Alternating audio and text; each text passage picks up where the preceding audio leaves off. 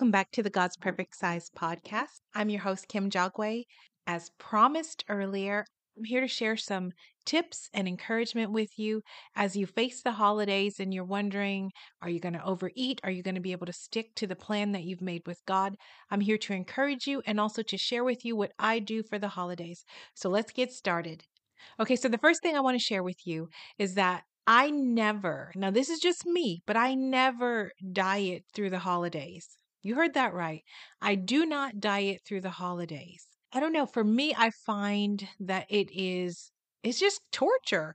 I mean, I want to celebrate with people I love. I want to celebrate with delicious food. I want to celebrate with laughter and love and gather around and have a meal together, feast with with the people closest to me. So I never diet through the holidays and and the main reason also the holidays only come around a few times a year at least major holidays for me.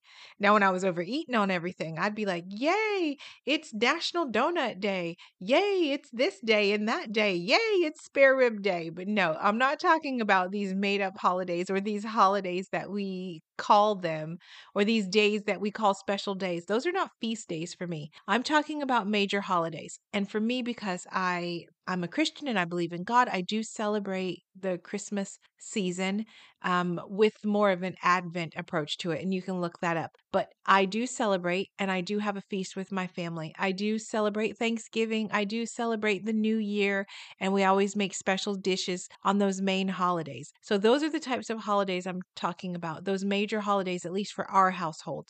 And there's a handful of those that happen throughout the year, and I feast on those days. So, the first thing I do is I dump all ideas of going on a diet at that time. I dump that out of my head. Now, let's jump into some things that I do before I even get to those feast days. The first thing I do is pray, of course, and I also keep my fasting schedule. The only thing I do differently with my fasting schedule is I might move it. If the holiday is on a Thursday, I might move my fasting to the beginning of the week and my fasting time is not for weight loss. It's really to spend time with God. It's where I draw strength. It's where I can quiet my flesh and I have an opportunity to just sit before the Father and lean into Him and lean on Him for the strength that I need to stay on this journey. So I keep my fasting days, I just move them around and I keep my prayer during that time. I have to talk to God. Without God, none of this is possible, not for any of us. At least that's what I know to be true in the Word of God. So I keep those intact. Okay, the next thing I want to share is I still eat when I'm hungry and stop when I'm full. Doesn't matter if I'm at a feast. I don't have to eat half the turkey to feel satisfied. I eat the pie. I eat the the feast foods that are set before me, but I eat them when I'm hungry and I stop when I'm full. I do sometimes take a little break. Like if I have a dinner and it's quite a rich dinner, I'll give myself a little bit of time before I have dessert. Or the second thing I'll do, and I do this one a lot, I will eat just enough to feel satisfied of the food at the dinner table. Because if I see the sweet potato pie, I'm going for the sweet potato pie. So, what I do is I just stop shy of being full so that I can have dessert if it's going to be closer to the meal ending. So I make sure that I stop when I'm maybe 75% full and then I save space for dessert. I do that. And then once I've had my slice of pie with a little whipped cream, because who doesn't want some warm pie with whipped cream? I stop right after that and I don't look back. Now, there are some things that I do to ensure that I don't go back to the table. And my number one always proven, never fail for me is I commit my next step to God. So if I know that that sweet potato pie was hitting in the right spot and I want some more, before I even get up from the table, before the the last bite is completely swallowed and digested, I cry out to the Father and I say, "This one might be a problem, Lord, so I'm going to commit to you that I will not be going back for seconds this evening." I'm giving you my word and I need you to hold me to it, Father. I commit it to God. Now, that may not work for everyone, but for me, because I revere God so much, I don't want to lie to Him.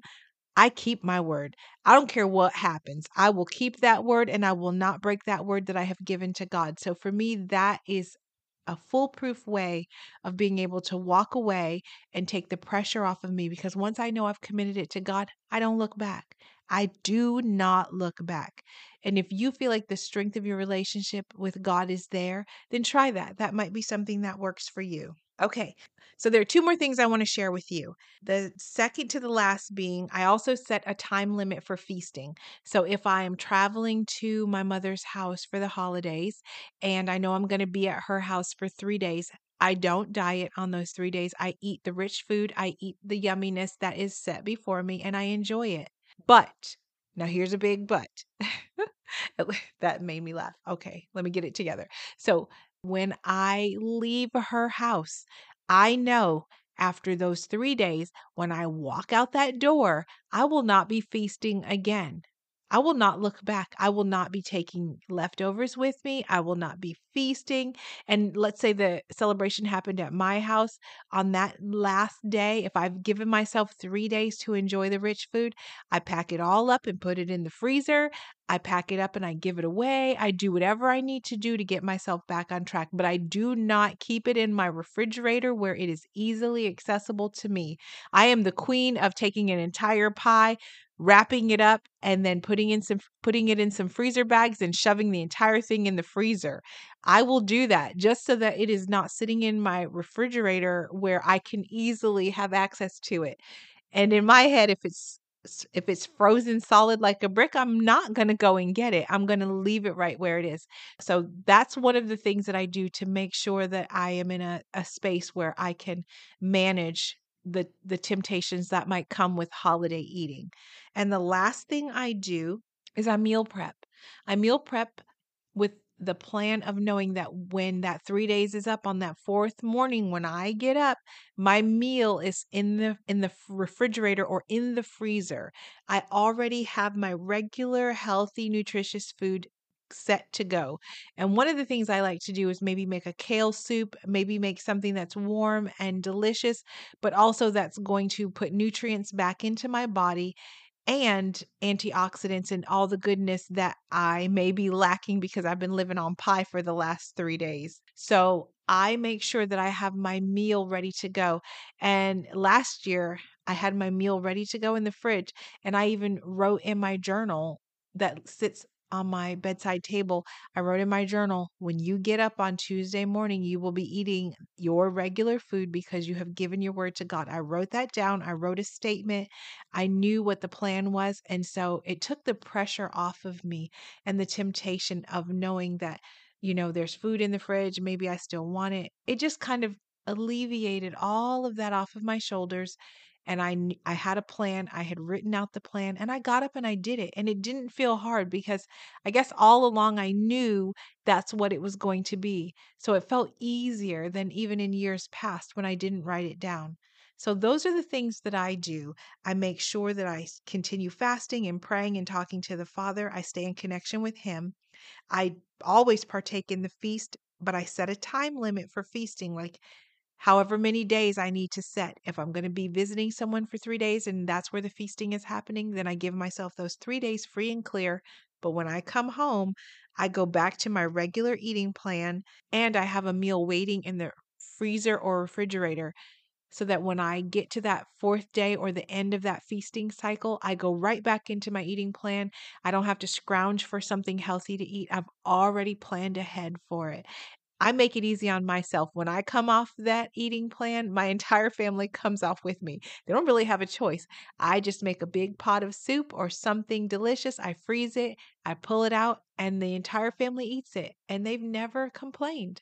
They're just happy to have something delicious to eat usually by the time that all the feasting is over, your body kind of feels sluggish and like it needs a little bit of a cleanse. So we've actually enjoyed the lighter food once we come home and go back to our regular eating. So I hope these tips help you. Above all, y'all, no matter what happens, stay the course. If you mess up through the holidays and you scarf back the pies and you eat half a sleeve of dinner rolls, forgive yourself ask God to forgive you, and get back up and try again. Don't let it be the reason you stay down. The difference between success and failure is you you standing back up, crying out to the Father and taking your next best step. So don't be afraid of the holidays. Don't be afraid if you are concerned about this. Don't be afraid of enjoying the feast. Now, if if you are struggling with some health issues, then you of course you are going to accommodate for your specific needs. But the bottom line is trust God in the process, enjoy the feast, stop, give yourself a time limit, and turn to the Father as quickly as you can. Use the strength of the Holy Spirit to walk through the holidays. He is a very present help in time of need, so take Him up on it. I hope and pray that this has blessed you. I will chat with you in the next podcast. I am looking forward to our next conversation. The holidays are coming. I'm excited for the chats that we're going to have. And I'm going to try to do a, a podcast maybe that's a little bit longer so that if you're road tripping, I can be there with you to keep you company and keep you awake on the road. So I will chat with you in the next podcast. Be blessed.